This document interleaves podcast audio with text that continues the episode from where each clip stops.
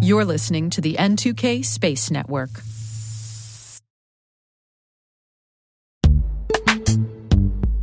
This episode is brought to you by Palo Alto Networks, the leader in cybersecurity. As AI driven attacks increase, organizations can't afford to have network security that's stuck in the past.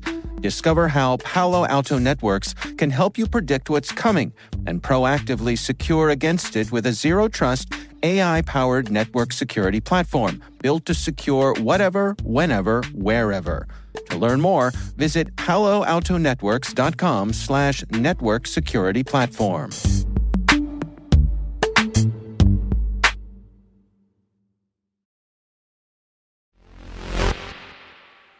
After all the excitement over the past few years, the market outlook for the space industry has been given a bit of a splash of cold water.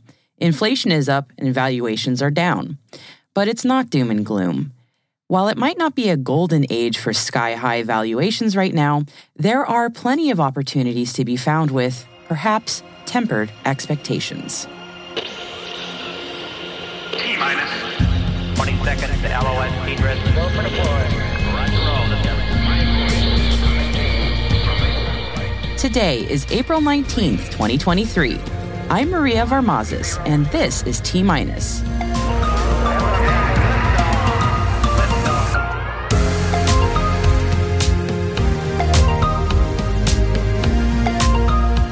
The outlook for the space industry according to investors. DoD on space as an operational domain. Northrop Grumman hits a design review milestone. NASA has a planetary defense strategy and needs more money for Mars. And my conversation with Bryce Kennedy, president of the Association of Commercial Space Professionals, on recent developments in space policy and law, and what's really crucial for new space businesses to know. All this and lots more, stay with us.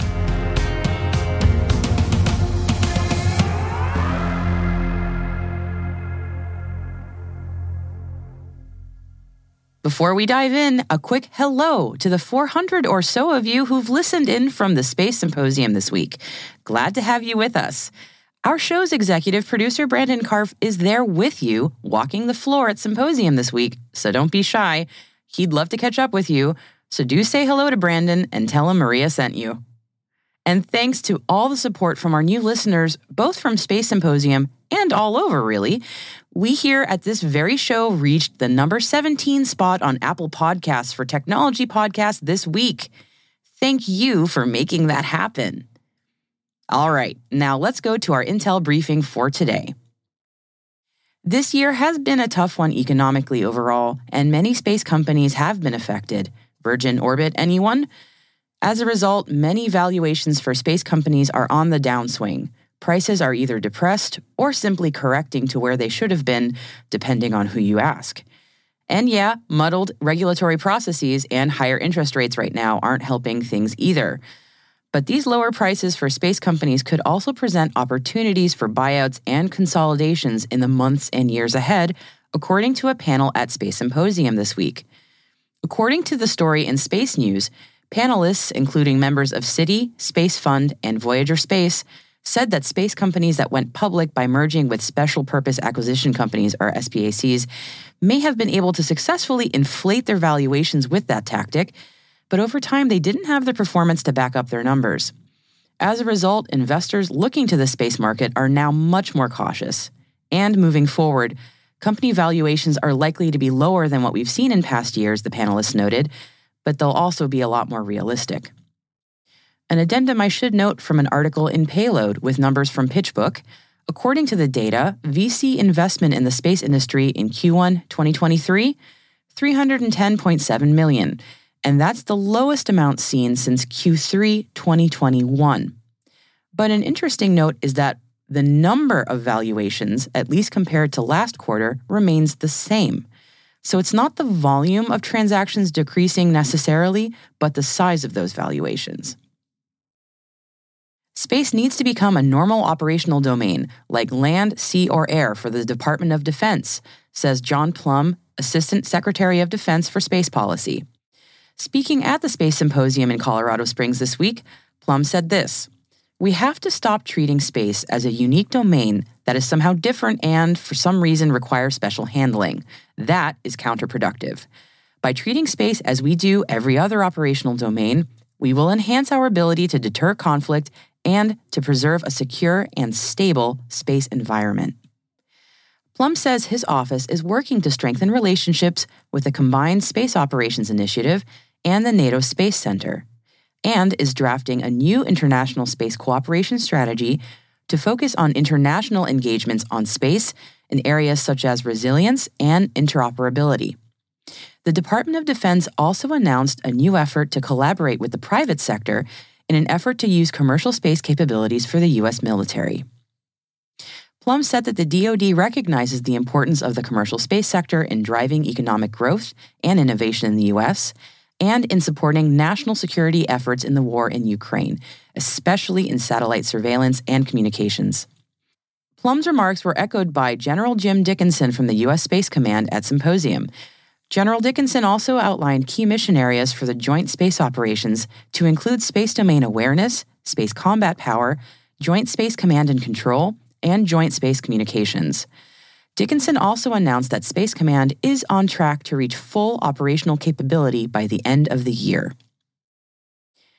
Space Force's Launch Program Office continues to track issues with the United Launch Alliance Vulcan Centaur rocket. Vulcan was expected to launch its first national security mission in late 2023, but that schedule is likely to slip. The Vulcan needs to complete two successful orbital missions before being able to launch the U.S. military and intelligence satellites under the National Space Security Launch Program. ULA CEO Tory Bruno recently indicated that the expected May launch target for Vulcan's first launch is likely to slip until June or July. ULA's Vulcan was selected in 2020 to launch 60% of national security missions over five years, with SpaceX managing the other 40%. Northrop Grumman has hit a critical design review milestone of its Space Development Agency communication satellites. The Aerospace and Defense Technology Company is contracted to build 42 satellites for SDA's Tranche 1 transport layer. This group of satellites will provide data transfer and communications capabilities to ground based users.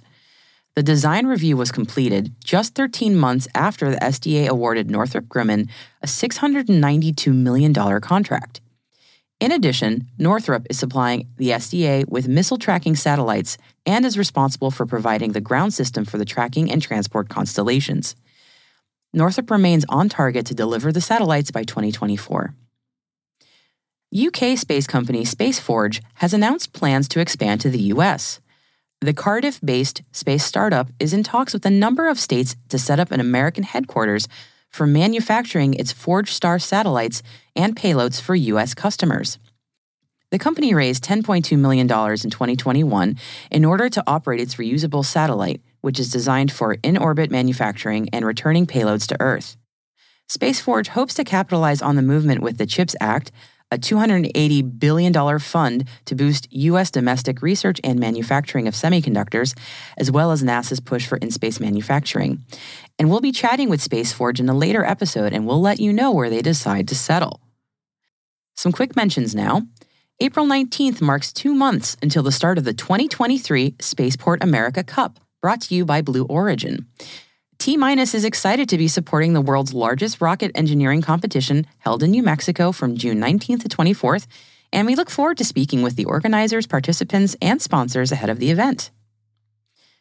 Yesterday, cosmonauts Sergei Prokopyev and Dmitry Petelin completed a seven hour, 55 minute spacewalk. They got some much needed maintenance work done. With the help of the European robotic arm, the cosmonauts successfully relocated a radiator from the Roscosmos Rassvet module to the Nauka Science module. And this morning, SpaceX launched 21 additional upgraded version 2 Starlink satellites on a Falcon 9 from Cape Canaveral. These are similar to the second generation Starlink satellites as the ones that launched in late February. You may recall a few of those satellites in that batch were, quote, experiencing some issues, as Elon Musk said and at least two of them have been deorbited since their launch. It seems that SpaceX feels they've resolved the issue with the V 2 satellites. As with this launch today, they've resumed sending them up to orbit. NASA made a big announcement today. They've officially released their planetary defense strategy, which will guide the agency's focus and presumably investment in planetary defense capabilities over the next decade. Interagency and international collaboration and response planning look to be a key cornerstone of the strategy moving forward, as does developing technologies to detect near Earth objects, especially those that are potentially hazardous, as well as demonstrating technologies to mitigate those hazards. So if you thought DART smashing into an asteroid was impressive, this new NASA strategy says, yes, they're looking to do more just like that. We've got a link to the entire planetary defense strategy in the show notes for you, space.n2k.com. And speaking of NASA, yesterday NASA Administrator Bill Nelson wasn't at Space Symposium. He was in front of a congressional subcommittee. And while there, he said if the Mars sample return mission is to stay on track with an end of decade launch, it needs more money. Specifically, it needs another 250 million this year and another 250 million in financial year 2024. The budget pressure for what JPL needs for the Mars sample return mission is having a ricochet effect on other NASA programs, unfortunately. Both the Geospace Dynamics Constellation, a heliophysics mission, and the Habitable Worlds Observatory Astrophysics mission have been hit with subsequent delays.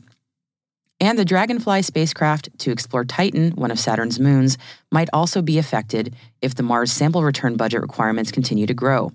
So it's something to keep an eye on. A story by Politico says because of the delays in the production of the Ariane 6, the European Commission is looking for an ad hoc agreement with private American space companies, likely either ULA or SpaceX, to get the next generation of Galileo geonavigation satellites to orbit. The Commission will need permission to move ahead with this plan from EU countries, so this is not a done deal, but it is likely the only real alternative given the original plan to launch the Galileo satellites on Russian Soyuz rockets was scuttled due to the war in Ukraine. And the Ariane 5 is eminently retiring, and the Ariane 6 has been hit with a number of delays, so unfortunately, homegrown solutions aren't an option either. And speaking of the Ariane 6, there's a fantastic feature piece by Eric Berger in Ars Technica today detailing the many challenges this vehicle has faced. We have a link to it in our selected reading section of our show notes, which you can check out at space.n2k.com.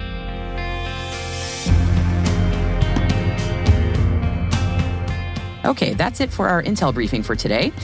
Coming up next, we're talking about space law with Bryce Kennedy, who is the president of the Association of Commercial Space Professionals. Stay tuned.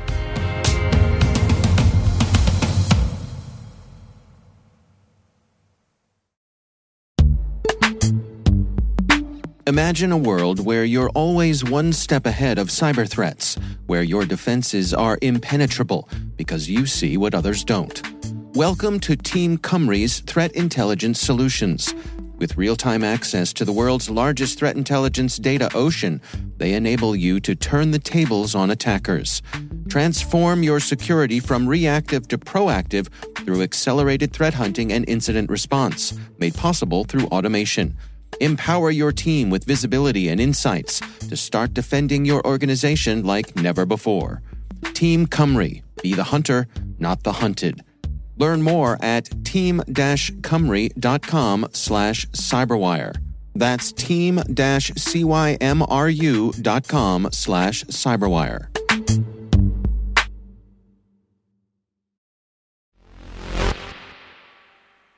A very necessary step to getting to space that doesn't get as much attention as perhaps it should is space law. Broadly put, these are the legal rules and regulations that govern how and when a craft can go into space, what needs to be approved and by whom, that kind of thing. And these important legal components to any space mission, if left to the last minute, can result in huge delays and potentially catastrophic financial consequences. Proactively educating startups and the next generation of space professionals on the regulations that govern space is a particular area of focus for Bryce Kennedy who is the president of the Association of Commercial Space Professionals. He joined me to talk about space policy and law, and we started by talking about common issues that commercial space providers tend to encounter in the legal domain. So, most of the regulations have adapted and changed, but they, they began in the 60s when our space program really started going. And And while they have developed, it's kind of been a, a piecemeal system because there weren't a lot of providers. We didn't really have a huge industry. We had a few satellite companies here and there, so they didn't need to streamline them. However, now that we have launched, um, we are seeing it the regulations for space as uh, a major, major hindrance and bottleneck um, from FCC licensing to export controls to FAA licensing. The thing is, in, in a lot of areas, there's not actually regulation. And so that, that even hinders it. And while everyone is, you know, especially with companies, they, they're, they're regulation shy. They're not necessarily pushing for it.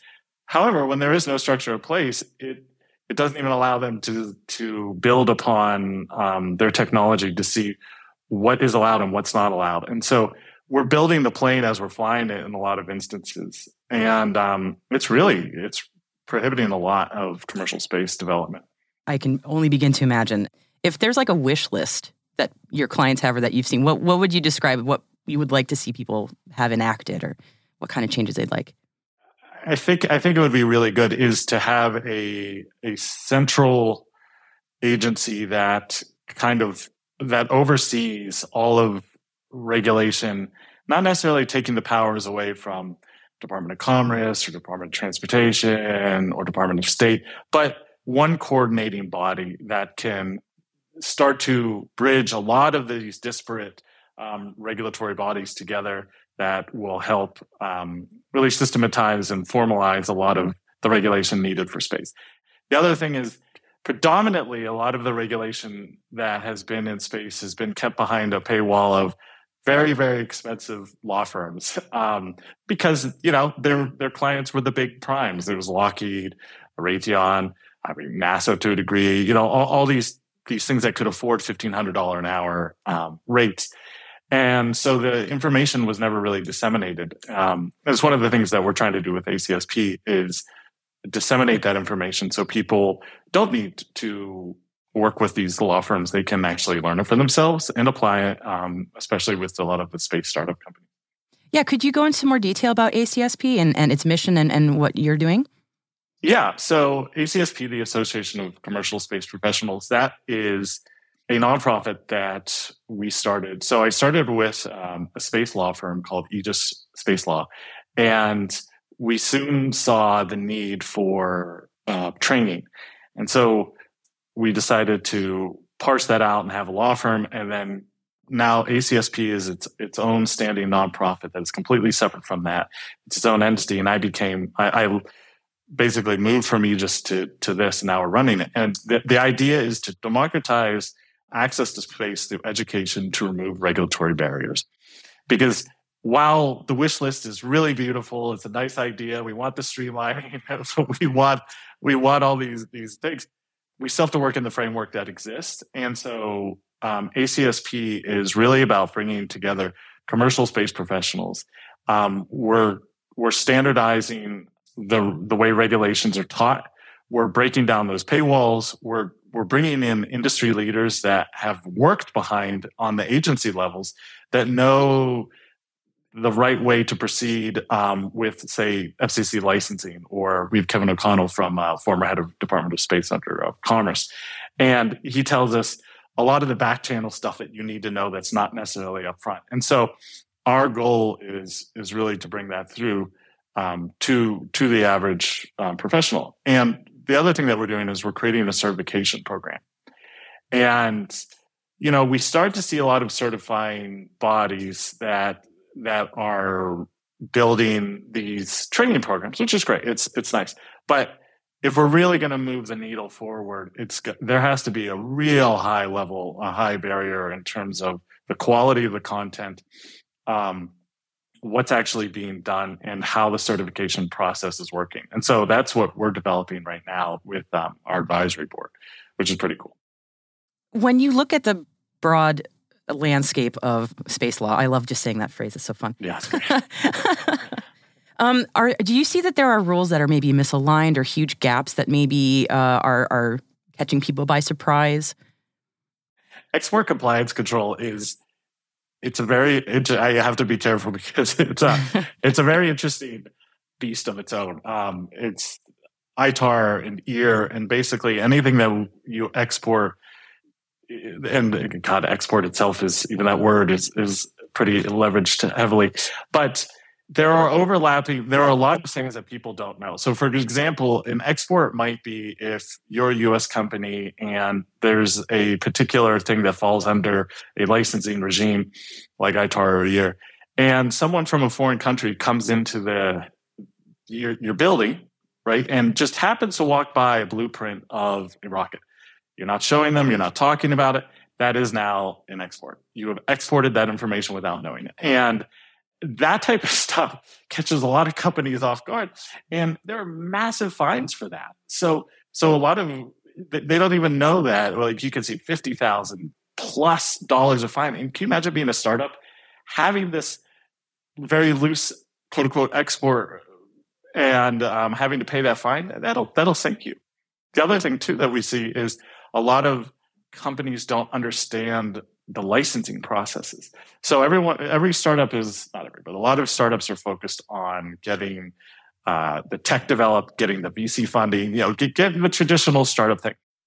Uh, a launch license could be up to two years. A, a an FCC license to to be able to communicate to your your craft in space back down to Earth could be a substantial amount of time. Kevin O'Connell was talking about um, NOAA and any type of um, photographing of the Earth, you want to start building that out months to years in advance. And a lot of these startups are like, cool, our tech's ready to go. Let's launch it. And you might have to wait another two years. Oh, which got to be frustrating. Sink the VC funding, could sink your client. Um, and so that's where we see, because again, back to what we're doing with our boot camp and with ACSP is people just don't know. This information is, if you ask anyone how long a licensing takes, it the, the answer is always, well, it depends. and how do you build that into your business model? Right. You know? Yeah. So that's why education is is where we're trying to bridge that. That makes a lot of sense to me. All right. So I ha- I, I love asking these questions that uh I, I you know if you had your druthers right. So it, how do we make space a more viable place for business, and how do we make it safer and more viable? You know, space is one of these really cool areas that, and it's, it's the reason I got into it. And it's the reason I pivoted from my former company is space is this confluence of highly ridiculous technical aspect with highly ridiculous regulatory aspects also combined with the third portion which is highly ridiculous aspirational aspects. Like you can't get into space without having just a, a slight bit of being a nerd or you know of, of loving of star trek or star wars. That that heart aspect that you just want everything to to rise into this this new futuristic area. And I, would say without those three it, it's not going to work. And so that's why i love going to these conferences and symposiums and learning. And back to your question it, it's really i think to make it work is going to be a high level of community and and synthesis of of of different um, thought processes and, and different people. This this you cannot get to space being an isolationist. It just it just won't work. There's too much involved. The the stakes are too high. You have to have all three components. Um, I'm always amazed by the people that I talk to, and I have to check myself too. Like, am I am I too insular? Am I my thinking? Am I using my lawyer brain? Am I using too much of the nonprofit brain? You know, and the more and more we can start bringing in these divergent and diverse opinions and viewpoints, it will do nothing but benefit our acceleration into space. And that was Bryce Kennedy of the Association of Commercial Space Professionals. And you can learn more about the ACSP at acsp.space.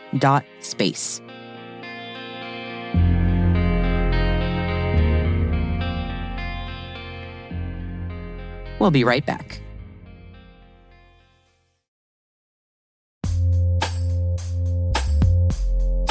With over 8,000 threat hunters analyzing over 65 trillion signals daily, Microsoft works tirelessly with the federal government to keep our nation's data secure. This 30 plus year partnership is driving mission innovation that is secure by design. Whether optimizing your existing defenses or tackling advanced threats with AI, Microsoft gives you the intelligence and the automation you need to defend at mission scale. Let's work together to stay ahead of emerging threats and secure your mission anywhere. Learn more at aka.ms slash fedcyber. That's aka.ms slash fedcyber.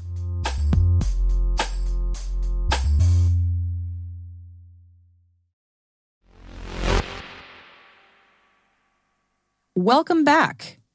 Our listeners in Indonesia, the Philippines, Australia, and New Zealand might already know this, but if not, if you're in the right spot, make sure you don't miss the hybrid solar eclipse coming your way on April 20th.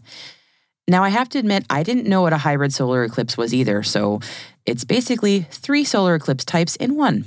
So, usually when a solar eclipse happens, it's just one kind of eclipse, either total, partial, or annular. But hybrid eclipses like this one Depending on where you are on Earth when you see the solar eclipse occur, it could be any one of those three. So, if you're along a very specific narrow path for this eclipse, you would see an annular or ring shaped eclipse that changes to a total eclipse and then back to an annular eclipse again. Most other folks along the eclipse path would actually just see a partial eclipse.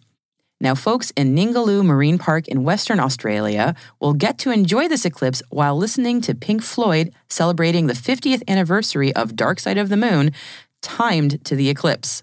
And you can watch that live stream, by the way, link in the show notes. A time zone note now this eclipse on 420 in Australia means that it's actually an April 19th, 10:30 p.m. Eastern start time for the Pink Floyd concert. And oh yeah, the eclipse.